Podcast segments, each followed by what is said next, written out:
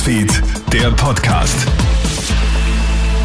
Schönen Vormittag aus der Krone Hit Nachrichtenredaktion. Felix Jäger hier mit deinem News Update.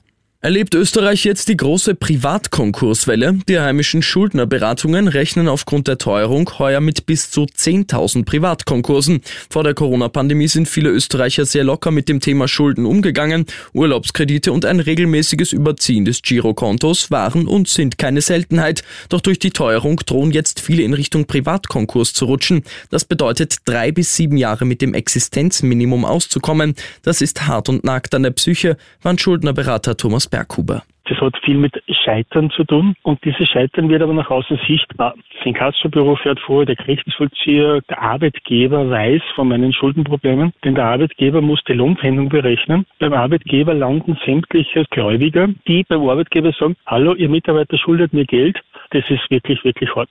Steht die Kanzlerpartei vor einer Regierungsumbildung? Wirtschaftsministerin Margarete Schramböck und ÖVP-Generalsekretärin Laura Sachslehner sollen nämlich vor einer Ablöse stehen. Beide könnten nach dem Parteitag am 14. Mai in Graz ihre Schreibtische räumen. Bei Schramböck sind diese Gerüchte nichts Neues. Bereits nach dem Abgang von Sebastian Kurz galt sie als Austauschkandidatin. Die Personalrochade ist für Politikberater Thomas Hofer gar nicht so unwahrscheinlich. Hofer sagt zur ATV. Das würde auch aus Sicht äh, des Kanzlers selber äh, Sinn machen, dass sobald er gewählt ist als Bundesparteiobmann, dass er da auch seine eigene Handschrift reinbringt. Da glaube ich nicht, dass das sofort passiert. Das war auch nicht der ursprüngliche Plan aus meiner Wahrnehmung heraus, äh, sondern das kann sicherlich etwas sein, was dann möglicherweise im, im Herbst schlagend wird, eben wenn man das geeignete Personal auch wirklich findet.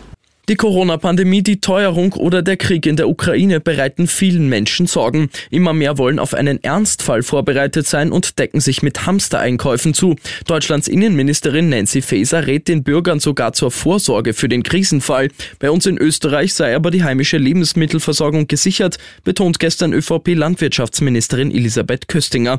Dennoch, nach den beiden Pandemiejahren werden wir von einem Angstreiz in den nächsten getrieben, sagt Psychologe Peter Witusch. Natürlich gibt es Leute, die den Eindruck haben, dass sie also möglichst schauen müssen, dass sie ihre Hilflosigkeit, die sie ja jetzt schon zwei Jahre erlebt haben, dass sie die irgendwie überwinden und dass sie sicherheitshalber dann eben zu solchen Hamsterkäufen greifen, weil sie eben meinen, dass es immer anders kommt, als man dann eigentlich denkt. Und unfassbares Glück hat jetzt ein Engländer gehabt. Mit einem Wetteinsatz von umgerechnet 71 Cent hat er nämlich jetzt über 180.000 Euro gewonnen. Der Mann hatte auf insgesamt 16 Spiele in den obersten zwei englischen Fußballligen getippt und liegt mit jedem Tipp richtig. Zittern musste der Glückspilz aber trotzdem. Der entscheidende Treffer in einer Partie fällt erst in der 92. Minute. Ich wünsche dir noch einen schönen Vormittag. Krone Hits, Newsfeed, der Podcast.